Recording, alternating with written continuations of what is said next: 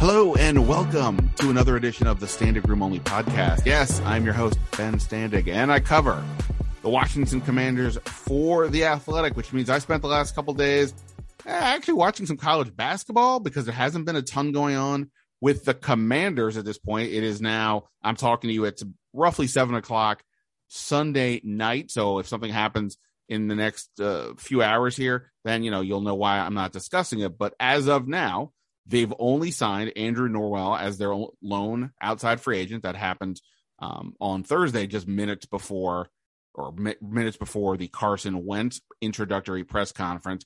Uh, so there hasn't been a ton else to discuss. So what basically I just did was I had a conversation with our friend Scott Jackson to discuss kind of where we're at with this team. I, I fully embrace the idea of grading them as an incomplete right now, and that's not as a cop out. It is a reality. We don't know what this whole situation will look like.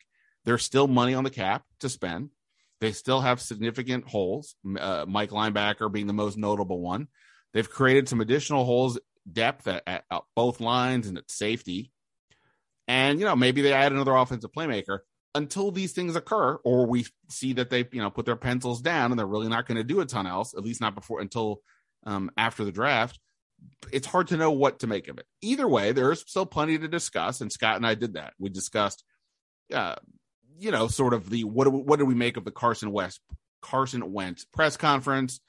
Do we feel like Washington's plan is cohesive or is it just kind of random? I did talk about that aspect the other day with uh, Nicki Jhabvala from the Washington Post. I got a lot of great feedback from you guys um, about that episode. So if you haven't heard that one, I, I, suggest go check it out. It was a lot of fun, and um, you know there there has been all of this back and forth with, or not back and forth, but all this discussion about Washington's uh, front office and like what happened with the J.D. McKissic thing, the Matt Ioannidis situation. We heard from Bills GM Brandon Beane on Friday. He, he had to the press conference in which he expressed his concerns over how things went down, so on and so on. So, you know, it, there's the combination of what moves have they made, what haven't they made, what's the plan? Does it feel like it's a plan? Ron Rivera can say there was a plan, but it doesn't always feel like it. But we don't know fully yet because we haven't seen the end result. So there's still plenty to chew on, and Scott and I did that for sure. You can follow Scott on Twitter at Jackson Sports. You can follow me on Twitter at Ben Standig. And of course, you can subscribe to this here podcast on iTunes or Spotify. And I really, if you do, I greatly appreciate you taking a couple seconds to drop a rating and a review. And of course, you can also listen on the Athletic. Uh, if you have not yet subscribed, I think I think this is still going on. The we we have a special one dollar a month for six months if you go through the web click on my article, any one of my articles to do that. I'll have a new one up, I believe, Monday morning. Um, kind of resetting the depth chart and kind of where they're at right now. What's what what do they need? What what what new holes exist, and how they potentially can address some of these things. So you can check that out, as well as everything else I had on the Athletic. Um, I did speak with Ron Rivera after his press conference, which was moments after the Carson West Carson Wentz press conference on Thursday. And I think he had a lot of interesting things to say. I pressed him on a few topics with regards to what's kind of going on with this plan. Um, he, from the draft perspective, I think he was pretty definitive with me more so than I think he was with the group that it's pretty unlikely Washington will draft a quarterback in the first round. They shouldn't. I mean, this is a year in which the draft is not considered to be all that interesting from a quarterback perspective. I'm not saying there won't be starters that come out of it, but Nobody seems to be that high on them, which is why quarterbacks are not going off the board um, much earlier than potentially nine to Seattle or 11 to Washington. So, why invest in a quarterback, which would be effectively a risky proposition regardless, on top of the somewhat risky proposition of having traded for Carson Wentz? You're already making this investment. If Carson Wentz is effectively a one and done, then Washington made a bad choice if he's going to be the starter for multiple years, then why do you need to draft a quarterback now at 11 in which A would feel like a reach and B that guy won't play for a couple of years. You can always draft somebody next year if you want. You could draft a quarterback in the later rounds, which is where I would imagine is the more likely scenario. Then What do they have? Six picks right now. Ron Rivera previously told me that he expects them to have a, a, um, a rookie on the roster in addition to two vets. The two vets are here the rookie to come, I just would be surprised if there's somebody at 11, unless they absolutely fall in love. That was the caveat Rivera gave. I just doubt that that is actually the thing, which of course leads to a different question then of well, what would they do at 11? We'll get into that more down the line. Obviously, receiver would be an option. A linebacker like Devin Lloyd from Utah is something they could do if they don't make an investment in a, in a, a veteran of some note. So, plenty more to discuss on the draft, and we will get to all that for sure. But for now, we're going to go to my guy, Scott Jackson. Uh, fun conversation as always with, with Scott. He, of course, is also part of Washington's uh, post game show uh, for, for the team, and he does a lot of great work on 1067 as well as some radio work in Richmond. So uh, let's get to it. We're talking Carson Wentz, the front office, what comes next, what do we think, a whole bunch of that and more here on the Standig Room Only podcast. All right, joining me as promised, he is my go-to guy when it comes to I want to talk about the the uh, commanders and also I didn't even tell him we we may drop in a quick wizards thing at the end of this thing. Uh, he is none other than the great Scott Jackson. Uh, sir, it, I'm taking you away. We're talking Sunday night. College basketball's on. You're, you're, you're a gentleman and a trooper to come in. It's like halftime of Duke, Michigan State. So we're not going to do a long one here. We need to get back to watching Coach K hopefully lose. I don't even know what's a halftime score. Uh, Duke's up by uh, I believe three at this point. All right, yeah. so you know Or if they win by Three or thirty, four. you can, yeah. if they win by thirty, you can you know make fun of me, and if they if they lose, you can call me prophetic. Um, uh, we have things to discuss. Although to be super honest, not a ton's happened since the last podcast. Um, I do want to sort of get into the idea of based on where they're at now. Are they? Do we think they're trending in the right direction? But just as a you know, it's a quick baseline. So since the last podcast, you know, they did sign Andrew Norwell, uh, the replacement for Ereck Flowers. Um, yeah, you know, I, we, we, it's a quasi swap. I mean, Flowers rates a little higher at PFF if that means anything to you, but obviously Norwell's Norwell's had some good experience in the past. Um, the other other than that, they really haven't done anything with the roster. The the one thing that has happened though since, as you and I were just discussing, uh, Bill's GM Brandon Beane came out, made some comments about what happened there with JD McKissic. That was kind of interesting, knowing the history that he has with people in this organization. And he basically was pretty, um, he wasn't thrilled, you could say, No, with regards to uh, how it laid out that uh, they thought they had to deal with McKissic. McKissic's agents told Washington it's done, what Beane was saying. And then Washington kind of kept kept going, and obviously they got the guy to change their mind. Um, either go with either one of those. Uh, well, anything there particularly of interest for you? Well, I mean, they're upset that Washington tampered during the tampering period. I mean, I do, I don't really understand it. I mean, I, I was told as a young kid, um, in a lot of senses, wh- whatever the walk of life is, it's not a done deal till you got a contract. It's not a or not a done deal till it's a done deal, which you know in this case is a contract. So we've seen a lot of guys flip this year. Um, obviously, Gregory's situation is a little bit different in Dallas. Uh, the weird situation uh, up in Baltimore. Um, I'm forgetting now who did they have, and they lost a free agent.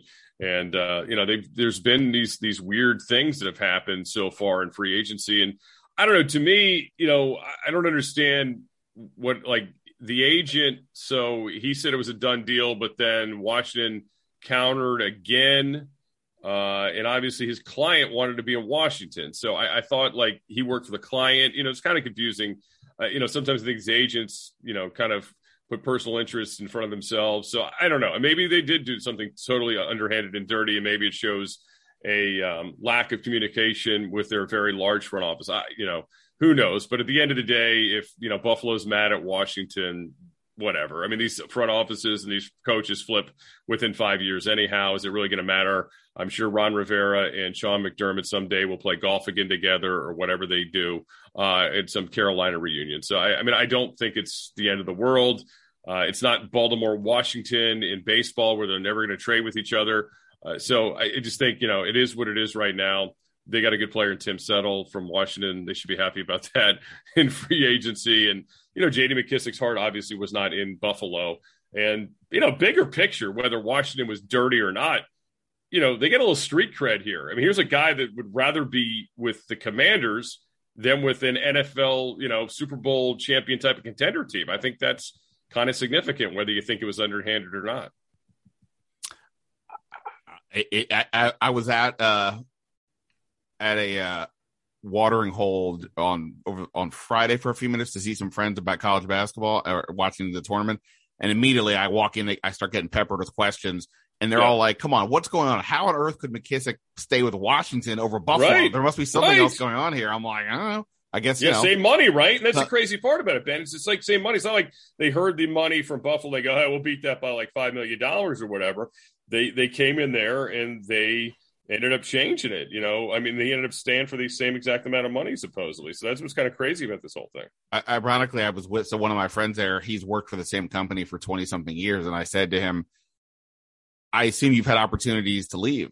He's like, Mhm. "Yeah." I'm like, "Well, why are you still here?" He's like, "I don't know, kind of like it here." I'm like, "Well, I don't There know, isn't it? Yeah. I mean, I mean, we, we view these things sometimes from the Super Bowl perspective as opposed to how we would view our own lives. Where do you know you have Right. a home where you have it, you, whatever it may be. You like your you like your coworkers, and Mm-hmm. maybe that's enough. I guess the, though the thing though is the McKissic thing by itself. Maybe you want to write it off, but when you do tie it in with what happened with Matt Ioannidis, where, where his agent um, got clearly upset over the lack of communication from Yeah. Washington that led to his client getting cut. Um, you know, hours before free agency started, Ioannidis has subsequently signed a one-year deal with Carolina. Ironically, the pipe the, the train goes back that way Yeah, right, right. um so that happened and um you know i i don't know if it if there's really a kerfuffle but i i had mentioned the other day that like with regards to tim settle that there may have been oppor- an opportunity to bring him back as well but uh they were slow to that and you know whatever he he moved on and i guess it's just sort of in the totality of it you know if if you had to say at this point we're talking again sunday night like 620 what what's the what what's the narrative that's come out of so far for agency it is i think a little bit of front office cha- chaos here that there is A little bit some some sense of confusion again wh- something was off on the mckissic front one way or the other um and, and led to them having to do this like full court press at the very end when they were down you know 10 points with 30 seconds or maybe no time on the clock Right. um, maybe it's more not. Maybe it's more akin to the U.S. Russia Olympic game from 1972. They went to the. They, they had the refs uh, put time on the clock or something. I don't know to to to, to get the win. That's a reference nobody else is going to get. No, I mean I got it. Doug Collins got it. and He's crying right no, now. you Thank get it. Yeah, Uh, 30 seconds to goal. Thank you. Um, by the way, Za'Darius Smith's the guy I couldn't remember who stiff Baltimore at the end uh, from uh, the Packers, obviously. Yeah, I mean, I you you know that's a good point. I mean, so maybe that's the bigger takeaway, right? Like behind the scenes, this is a disorganized situation, uh, which which would be a concern. Obviously, I think. Look, a lot of things changed because of their their uh, desire to get a quarterback, which they did you know, going after Carson Wentz, it changed a lot of uh, priorities. It, it changed the way, obviously, they had to handle the cap. They had to release a lot of players. I and I just fell victim to that. Flowers fell victim to that as well. So I, I think that's part of it. Now, only time will tell if that's a good move or not. I think you and I, um, not on these airwaves, discussed this uh, more so after the after the presser over there at Commanders Park the other day. That sounds just so funny. Um, that I, I mean, I don't is know that what, it's our- called? I, I would call Commanders Park. Sure. Oh, We- I guess. What, I- else would you call it? Right. I mean, it's I- Commanders headquarters. I haven't known what Is it. Commanders Park or is it Commanders headquarters? I haven't known what to call the place in the last two years. I would just always say the team facility or something. I- Washington Football Facility. Well, it was a Nova Sportsplex or, or Nova. Um, yeah, yeah, whatever. But I think they're out of the business right now. So anyway, maybe it's Well, the like- command center. the command center. I like that too. So, but the point being is, I look Will, Wentz for whatever was said about him in Philly, and actually Indy. Actually, only good things have been said about him outside of you know uh, Jim Irsay. Um, I thought the guy handled the press conference. I mean, I, I'll be honest, with you, I couldn't have picked his voice out of a voice track of uh, 25 quarterbacks prior to the other day, and I thought he handled it as well as he could. Owned his you know issues there, and you know also kind of move forward with it, and you know handled as well as he could. But I, but look, I think only time's going to tell still if it's a good move or not, right? It doesn't matter how good he is at the press conference or what have you, or if he makes friends and they're all like having dinners in the off season. It's only going to matter what happens in, in the actual field of play and, and what the results are. But yeah, I think look, all that has changed a lot of the things here, and yeah, not the smoothest of starts, but they've had some saves. I, I would say the McKissic thing's a save, no matter how you get to it. I think most of us thought it was important that they keep him, and they did. So whether it pisses off the Bills, so be it you know, whatever. Where at the top when I said not a lot's happened since the last podcast. The Carson Wentz press conference it did happen. I wrote about it, but we I guess realizing now that you said that I had not talked about it here, and and I wrote about. I mostly focused on Ron Rivera's portion of that press conference, plus what Rivera said to me on the side, and you can read that on the Athletic. But like to the Wentz part, I'm with you. He, I mean, it's it's unusual. Usually these types of press conference, it's you know the the it's like spring training. Everybody's excited Yeah. for the new Right, thing, right. and we're just going to come and say, "Oh, it's going to be great. We're going to crush everybody." This was different though because a lot of the criticisms had to do with the person, not necessarily the quarterback. And it is, you know, we're we'll find out for ourselves. Fact from fiction. Ron Rivera clearly makes it clear he's all in. He told me the quote that the headline for my story was, "You may have questions, I don't." End quote. Um, I think people have a lot of questions because Yeah. of how things ended in in Philly and Indianapolis, and we're not just going to say, "Well, I guess if Ron Rivera looked at some tape and talked to a couple people, including people that moved on from Carson Wentz, and said, Right. "Yeah, don't worry, that that, that seems odd." But okay, all that said, here Lenny is uh, got wants to weigh in here. Um, the all, all that said, um, I don't have an issue. I mean, you know, look, like you said, it's all going to come down to winning. And as we look at the landscape of what's going on around the league, it's been now what two weeks, ten days, whatever it is, Yeah. since the Carson Wentz trade. Like the Indianapolis Colts still don't have a quarterback. The Cleveland, well, the Cleveland Browns have just got they just got Yeah. one, but now we'll see where Baker Mayfield goes. Seattle traded out of Russell Wilson, Saints don't have a quarterback. right? And, and like Seattle, like the Seattle and the Colts maybe traded out of situations they thought in different ways they were maximizing the circumstances or whatever. Okay, that that may be true, but both of those teams still looks like they want to contend and they don't have a quarterback now. Maybe one of them gets Mayfield, and that's not arguably better than than Wentz. So the Rivera said to me basically they made the deal so they wouldn't be scrambling come free agency. Right. There is some merit to that, and I I'm not going to knock them for that. Plus, I, I don't know what Wentz is going to be. He has been good. I'm not going to sit here and say he's going to be one of the 10 best quarterbacks in football. I'm also not going to say he won't be a, a legitimate upgrade over what they have. I think that's a I think that's a reasonable assumption that he will be at least just based on potential. The other Yeah. stuff, the locker roomy type stuff, uh, you know, the leadership stuff, I, we'll have to see. Uh, but uh, you know, th- there, there's variables. So I think at a basic level, it's an incomplete grade right now. People want to know what do you think of where they're at. I don't know. Do, they, they've signed one free agent so far, Right. outside free agent. Well, free agency, look, it doesn't, everybody acts like it ends and starts the first day and it's over like 48 hours later. It goes on the whole offseason, clearly, as, um, you know, the, the smarter teams have proven. And I know you've seen these charts that PFF and others put out. The teams that tend to suck at free agency are the teams that overspend in free agency year in and year out. Jacksonville, the Jets, um, this franchise, you know, used to have a history of that as well. And, you know, whether you call them the Redskins or, or the Commanders, um, you know, you know that, that's what they did. I mean, they they made mistakes. I mean, the Commanders obviously this is their first free agency. They haven't overspent, I guess. Um, but you know, I mean, even when they were you know, they Washington football, they they they made a made a minute to make mistakes too. We don't know. We'll find out in a couple of years if we're still going. Wow, that William Jackson signing sure didn't work out, or you know the you know Curtis Samuel uh, move didn't work out too well. But you know, you think of like even though they have been like not since you know since the tw- 2000 Redskins were absolutely bonkers, right, where they went all in and, and just totally threw up over themselves. They've they've you know had their moments, whether it was you know Adam Archuleta, you know, or of course you know uh, making trades for guys you know like um, Jason Taylor. Remember that debacle? Oh, let's go get T.J. Duckett, even though we don't need him. This stupid stuff like that. And then there was the signings of Josh Norman, which didn't work out because they didn't play him the right system. And you could say Landon Collins, outside of a short period last year, was was not a good free agent signing. So, but usually the teams that spend a lot don't get the bang for the buck. Teams that bargain shop, Patriots tend to do well. Now, last year they spent a lot, right? So we'll see if that group ends up working out well for them. But it, it usually is not a win. I mean, usually free agency is a win. It also probably means you drafted poorly and you got to fill a lot of needs that you missed in the drafts too. And that's when you're playing from a deficit, that's never a good thing. I mean, I would think I would like to see something. This is hard to to to calculate based on what I'm about to say, but I Mhm. often think that a lot of times the, the the the high price for agent signings that don't work out tend to be with teams that have lousy culture or have no established identity, and you're just coming Yep. like I said for years when back in the in the first decade under Snyder, the problem was that as they were signing the Bruce Smiths and Deion Sanders, they were letting go of the Brian Mitchells and Darrell Greens. I mean, Darrell Right. Green was old, but you know, like he was Yeah. kind of phased out at that point.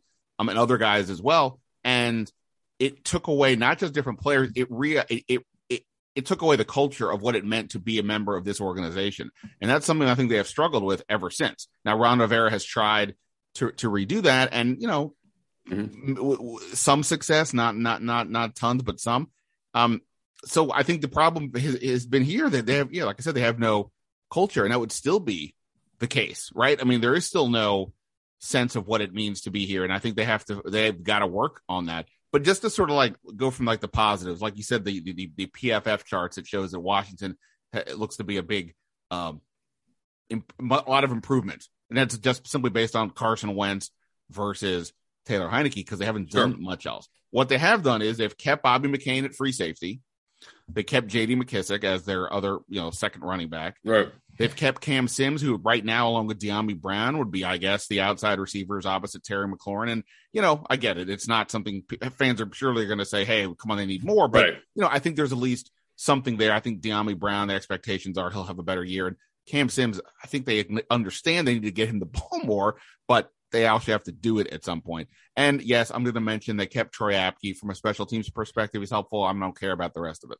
Um, at least not, at least unless I'm going to make a joke myself. Um, so that's that's where they're at. Okay, now again, the Wentz thing on paper should be a big upgrade, but here's the other counter to this. Okay, they've now b- both of their lines have lost a lot of depth. The defensive line, Yeah. like what was the strength? Like if you just picked any unit last year and said what's the deepest, we probably would have said the defensive line, at least at tackle.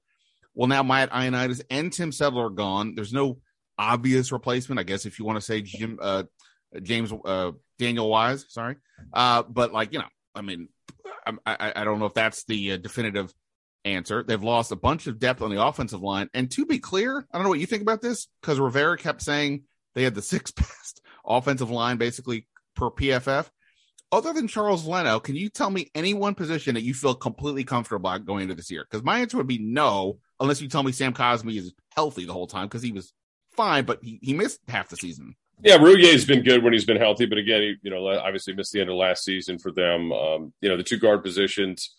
Schweitzer's in there. I like him. Um, you neither, know, neither guy is Brandon Scherff. I mean, even if Right, they're right. solid, I get it. We, well, but and like- again, but you always you always banked in at least five games that you missed Yeah. Brandon Scherff. I did at least. I don't Yeah, know about you, sure. but I mean, for like the last four years, I've known that he's going to miss at least five games. So, you know, there's that part of it, and they still have a draft. Again, there's still going to be veteran Oh, free yeah. agents to become available. But yeah, I mean, there's no question. If they had a lineup today, it would would be a problem, but they don't. Um, so that, that you have that going for you. But yeah, I mean, I, I think you're, you know, this is again, this is the business you get into when you have the quarterbacks with the bigger contracts. Now, over time, if Wentz is a hit, next year, the year after won't be as bad, right? Because he'll, you know, you'll have it and it's not going up, and there's not the guaranteed money involved and all that stuff. So it would actually be a a, a manageable, you know, uh, quarterback contract. Whereas, yeah, you would always rather have a guy on a rookie deal, you know, and and somebody on one of those deals if you could get away with it, so you can build that depth. I mean, like to me, I would have been concerned to be honest with you if Tim Settle had decided to sign back here because that tells me that he doesn't care about playing football. Because I mean, he didn't play here that much, so that, that's kind of amazing to me that he would even have considered re-signing here um, because they don't even get him on the field enough. So that that's kind of weird to me that uh, there was even a discussion of that. but this is I mean, they literally didn't get him on the field. Like, why would you want to be here? I mean, go play, man. You're going to go start. Or, you know, you have a chance to start there. You're not going to do that here. so but this is like uh, to go back to the point of the of where things are at this organization and again I just to restate it Hmm. it's an incomplete grade for me right now because we haven't seen the full picture they, they still have some they have still have good money Right. left they could go out and sign a couple guys of note and we're feeling uh, very different but to your point about the defensive line sure i'm with you on tim settle assuming matt ioannidis is still here but he's not and they had to have known that they were going to do that seeing as how they released matt ioannidis I, I would have to imagine they didn't just decide on the literal morning. They didn't wake up Wednesday morning, day one of a real free agency, and say, "Hey, we're going to cut this guy." So they had to have known that Tim Settle was like, if they let Ioannidis go, they have no depth. Now maybe But you they, still, so best case scenario settles the three here. Where is he in Buffalo? I think he's a lot higher up in the depth chart than that. Uh, I, I don't know if he's definitely starting. They did cut Star Talua. Sorry, Yeah. I'm butcher that. Yeah. But I think they re- I think they also signed Jordan Phillips, and you know, I, like I said, I get the. I don't really care what Tim Settle's plans were. I'm saying Right, they should have made a bigger push to keep him, and I don't get the sense that they did enough. Yeah, but at some point you got to pay Daron Payne if you if you like Daron Payne, and if you do, then you've already paid John Allen. I mean, how much money are you going to line up? well, Tim know, Settle didn't get that for much three money. tackles. Right, yeah, I mean, but still, it's still in terms of the balance. I don't think it makes any sense. And you still got to pay at some point. You know, Montez Sweat here pretty soon. You're going to pay obviously Chase Young at some point if he is who you think he is. So I mean, I mean, at some point, it just doesn't make sense. I mean, you're going to have to make some tough decisions here. I'll be honest with you. I like Matt Ioannidis, and I, and I really wish I would have thought about that early because it actually made a lot of sense. I didn't realize they could save so much money because he just did not produce the last couple seasons the level that he did when we used to say, "Oh, he's the best interior pass rusher on the team." He just wasn't that guy for for a couple years. So, I mean, I understand what you're saying. It looks disjointed, and again, I'll go back to maybe it's the structure of this, you know, um, of this kind of clunky uh, position they have set up, right, with the general manager, and then you got is it the Marty Marty show, the Marty Martin show, and really Ron's in charge. Um, it's just maybe maybe that's the bigger issue here. Yeah, I mean, look. And then was the guy Rogers, who's the salary cap guy too? Rob I mean, Rogers, he, yeah. Rob, the contract guy. How does it all work together? They're, they're, I mean, all are, these guys in the same phone line together. I mean, in the same text chain. I don't know, but it does seem like maybe so, like the lines are getting crossed, right? Somebody's right. supposed to be handling this, and somebody's not communicating properly. That'd be my concern as I as I look at it here. But I, I think they were going to have to make some hard decisions once you went into the business, and we can you know, certainly say that this was the mistake where they made, which they should have gotten some money handled or taken off of Wentz's deal or restructure with Wentz. But then people would have been like, well, why are they doing that? Because they get out within a year. That's stupid. So, you know, you're kind of a catch 22 in that regard. So, I, although I like Ron Rivera's open, like support of Carson Wentz and, hey, you got to be confident in him and all that stuff. Uh, you know, at the same time, we all know that if he does wet the bed here, they can get out of the business really quickly.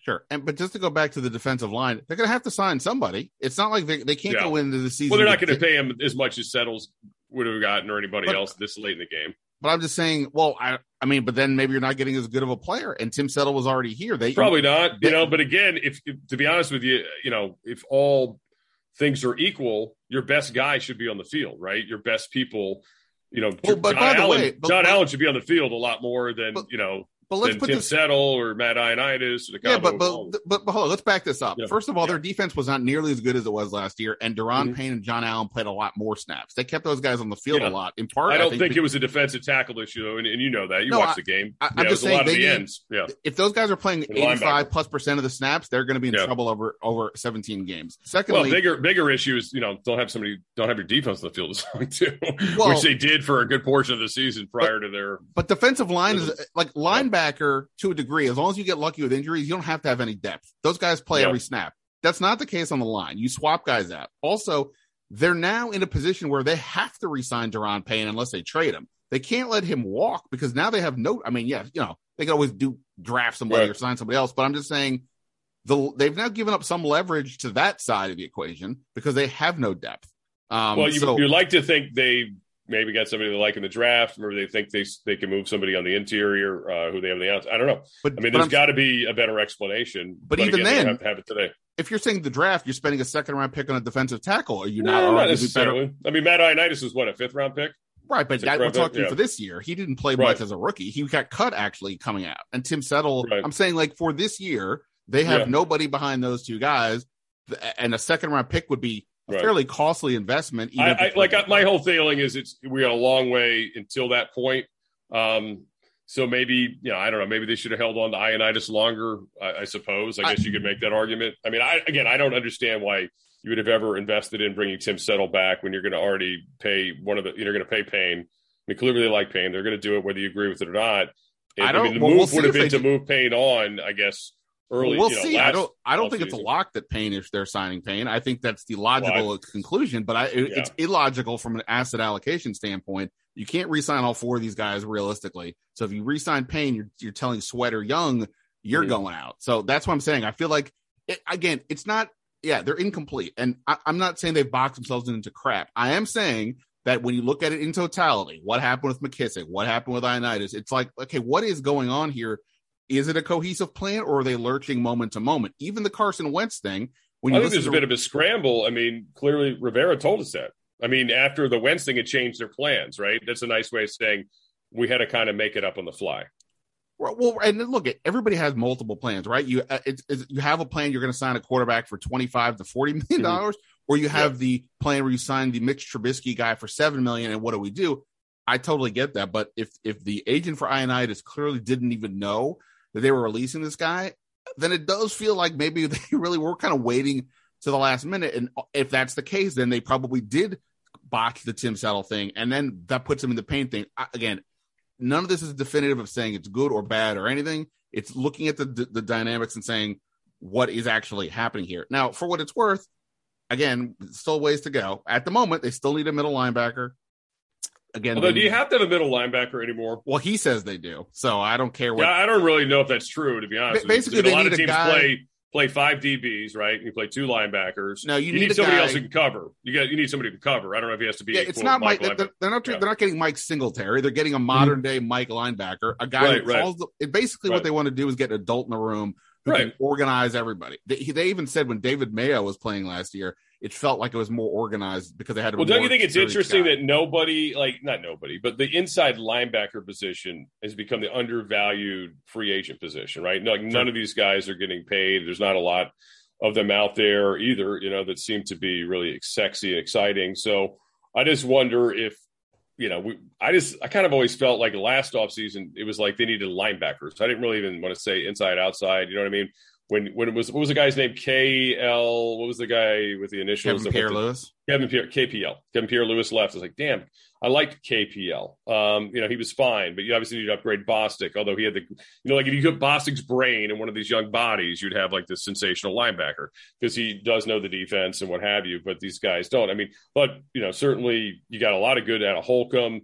Davis looked a lot more like a professional when he played on the outside and when it be instinctual. I just don't know if you have to box yourself into saying you need an inside linebacker and by the way, why not resign David Mayo? I mean, you know, Well, they did, but but, but he's Yeah. a depth player. I mean, like is it, that's Yeah, what right. that's what that's what Rivera's saying. I'm not making. You know, Right. he, he's preaching. Well, I mean, but thing. why not? I mean, why not just play David Mayo? Well, how many snaps that ends up being? Who knows? If you, you can't get anybody else, I would still draft the position. I mean, you can always use an extra dynamic linebacker. I mean, clearly it's good for your special teams too. I would always be looking at that position.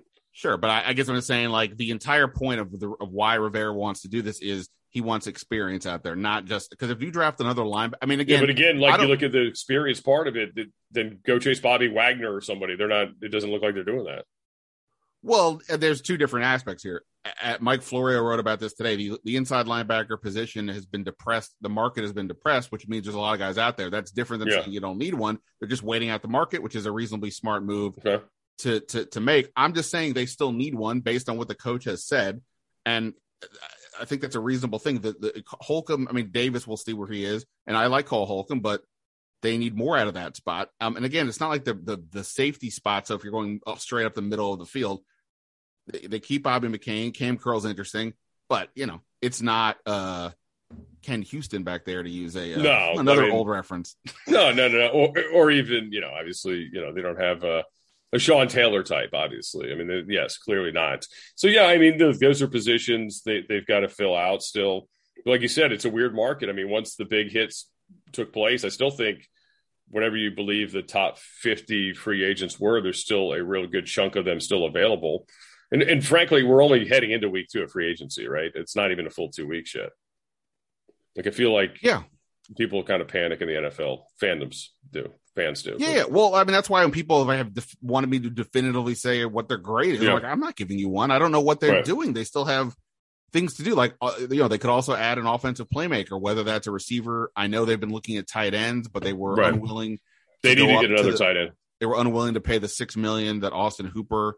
Yeah, I don't like Austin Hooper. I, I you I'm know what? saying- They dodged a bullet twice on that, in my opinion. I, I've never well, I'm not Austin- saying that they were even in the mix. I'm just saying I was told they inquired. Mm. The price tag ultimately was six million, Sure. and they were. Remember, they wanted to get into Austin Hooper sweepstakes like two years ago, or whatever it was, three years ago now. Rivera's first offseason, right? And he got overpaid by the by the Browns, and, and thank goodness. I mean, that would have been disastrous. Right. He's Well, never been a field stretcher. I mean, by any means. I, I never. Sure, really but at some point you have to do something, and like my larger point is like the the, Yeah. the names they have looked at from what I heard are guys who are like you. would None of us would even know them by name if they weren't Right. if there wasn't. I liked OJ Howard. I was kind of bummed out that he wasn't uh, on their radar, or at least they didn't get close to him. Evan Engram would have been nice too. But I'm looking at pass catchers. I'm not necessarily. I mean, Hooper's probably a better all around guy for sure. Blocking, I mean, what in- have you. Yeah, in fairness to them, I mean, obviously they had some good success these first two years with the guys none of us had heard of, the J.D. McKissicks Yeah. of the world, and you know Logan Thomas we knew, but not from not based on being a legit. And when's he going to be able to play? That's the other problem. When you start talking about tight end, I mean, you're going to go into the season with John Bates and Sammis Reyes as your No, the answer tight is ends. I don't doesn't seem like a good idea. Then he lost obviously Ricky Seals Jones already to free agency. I mean, I think you can find another quote Ricky Seals Jones type. You would think sure. between now and the start of the season, but maybe not. I don't know. Well, I mean, again, I don't know. We haven't gotten a Logan Thomas update and until they actually get a trainer. I don't know if we're going to get any real ones. But, but, look, I mean, if you just just he, he, got hurt in December, just basic math on an ACL recovery, it's like yeah. eight to nine months. That's like yeah, August, September. Good. So, I mean, I, you can't count on him to start the year. I wouldn't think so. Um, that's why they got to do something. I mean, look, they. I wrote about this the other day that they still have some money. They're signing guys to adding void years to even small contracts like McKissic and McCain that suggests they're wanting to move to spread the money out, unless which is odd for small deals, but okay. Mm-hmm. But it seems like they're maximizing their money for now. Plus, you have the Landon Collins money coming in later. I know they're going to have to spend some on a McLaurin and or Payne extension if that happens. But it, in talking to people around the league, when I presented the evidence of what they have done, what I was like, what does this read to you? And the general answer was it reads like a team that is positioning itself to make at least a significant addition. Now, the question, of course, would be A, is that true? And B, what right. would it be? We mentioned middle linebacker. They could add an offensive playmaker. I mean, even though they kept more or less everybody back, they could obviously still use more or, or, or whatever. But, you know, at some point here, they've got to do. Um, well, like the offensive playmaker, I mean, like I, I, I'm quite frankly relieved they haven't gotten the receiver market, like a big, you know, dollar receiver market. Um, you know, there's there's still maybe somebody to add there, but I mean, every year we talk about how receivers are more ready than ever uh, as rookies. I know, you know, maybe Dyami Brown makes us pause on that thought, but uh, you know, they come into play right away, and we just haven't, you know, and we saw it with McLaurin here. We just didn't get it with Brown um, last season, but I would rather to see you drafted that position and not in the first round either. I, I would say it's pretty deep. You could wait. I, I, don't think there's any reason to do that. I mean, I think you use a, quite frankly, I think the secondary could use the help in the first round. You could cover corner in the first round, uh, potentially too. So, or you could, you know, if somebody actually wanted to move up, which seems unlikely today, but you never know. Uh, that would also be another option since you've obviously lost some draft ammunition with the with the Wentz deal to pick up some more picks all true. All right. Um, look, well, like I said, we, we just talked a bunch for something that's for nothing that's happened. So we'll see. we'll see what they do before before I let Scott go. I want to talk Wizards really quick. Oh man. I'll, not not. I don't care about the wins and the losses. Although they beat the Good. Lakers the other night, which is just hilarious from the Lakers yes. perspective. Yeah, no Lakers. Bradley Beal. Kuzma didn't even play. And Le- the Lakers had LeBron, they had Russell Westbrook, and they had a big lead, and they lost to the Wizards. That's just hilarious. Um, I do want to just address this though, really quick. I, have seen sure. some notions out there about their you know people are sort of questioning or wondering like can we definitively say who who won the Russell Westbrook trade? Oh, is that a really a question? well, I mean, look, I, am not, I, I'm not, I don't want to, you know, I, I, I know some people have written these articles, and I'm not trying to, put, okay, put whatever. I'm just point. I just want to say for my own. This is, this is my own opinion. Yes, they can have their own. This is the slammiest dunk t- trade debate ever unless you tell me the Lakers somehow rally in the playoffs, which in a series with LeBron, if Anthony Davis is healthy, they could beat anybody in the league. I think we all. But that's not what they made the trade for. You know that. Right, right, right. They, they didn't saying, make it to be the 10 seed. No, no, no. I, to get into the, you know, through Dayton to get into the play. Hold, hold on, hold on. What I'm saying is if you want to tell me that the reason you yeah. can't say something definitively is because the, what if the Lakers win a title? Okay. okay. But as it stands now, based on the evidence we have, and the Lakers clearly not trending in a positive direction, the Wizards won this trade by a factor of a million, not because not because of necessarily what they got, although getting Kyle Kuzma alone is worth it. It's what right. they didn't have to do. Everybody assumed they would have to add picks to get rid of Westbrook if they wanted to. They didn't. Everybody assumed you would have to get rid of picks to get rid of Davis Bertans. They didn't. And I, I uh, well, it's also part about getting out of the John Wall contract, yes. Albatross, right? This is like two steps away from that. That's the other big thing. Now you could say, but they did bring in another huge contract for Porzingis, but Porzingis is a live body. He's showing that you know, hey, we have to have somebody. You have to pay glimpses, somebody. right? There's some glimpses of it. Now, here's the, the thing: you and I know they may paint themselves in a corner here with this Bradley Beal thing, and then basically that's your team, right? So you're going to pay Bradley Beal more money oh, well, than ever, and then all, you know that's your team. All that's that true. Still doesn't mean they didn't win the trade. Of course, yeah. they won the trade. yeah, let's, no let's, let's, not confuse the yeah. subject. I, oh, am not arguing. I'm not saying the Wizards. yeah, or, they're, or not, they're not winning a championship, right? but but they did a better thing than what the Lakers did in that trade, and you know, luckily, you know, LeBron James, assistant general manager, decided that it was important for him to have Russell Westbrook, and now obviously he's regretting it yeah. which we all knew he would. We all knew it. It was a bad fit. It was it was inc- right from the Lakers' perspective. It was insane. The second somebody yeah. said done, it was like, oh my god, yeah. what? Are you serious? You're gonna have a ball dominant player can't shoot from the outside with a guy who, who has no self awareness. It's right. not just ball guy, dominance, no yeah. self awareness. Right, and a guy who you know in LeBron who is an excellent playmaker, but he needs shooters around him. And you have not done that by adding Russell Westbrook. So I mean, as much and here's the frustration. I like Russell Westbrook's um, effort level, his athleticism over the years sure, of watching him. He's an amazing player. But the one thing I could never kind of um, re- I could could I never understand about him is all the time he spends in the gym. Like, how did you not fix the jumper, dude? I mean, it just doesn't make sense. We've seen far worse jump shooters, right, of over time get better like Magic Johnson, for example, not a good jump shooter. Jason Kidd, you know, Ason Kidd, remember that joke? All time yeah. three point shooter now. So, I mean, there's like so many bad jump shooters that come through the league and big men that develop that three point shot. And this dude can't do it. I, I mean, it's weird. It's weird. I mean, it's just, I don't understand it. Yeah, no, I mean, and you know, the, yeah, all that said, so put, putting that aside, like I said, the Wizards get back Kyle Kuzma, yeah, who again, I'm not saying he's going to be an all star, but he's right. obviously a pretty good talent. Sure. They got him for nothing. He, he's been good enough to be their go to guy, even with Bradley Beal. I like Kuzma. You, you, pick up a veteran in, in Kentavious Caldwell Pope, who's totally solid. And, you know, you, uh, you know, the, the, the, it's part of the trade. They got a first round pick that turns into this Isaiah Todd kid. Who the, who the hell knows? Lottery yeah, ticket. Not, we'll see. Yeah, and look, yes, I get it. If you want to include now the Spencer Dinwiddie part and the Aaron Holiday sure. part, Montrezl Harrell, Sure, it's not that there were some some losses, but off the high. It's like saying I own my stock portfolio went up 800% and now it's only up 510%. It's not we're not we're not at a deficit. We're not even close.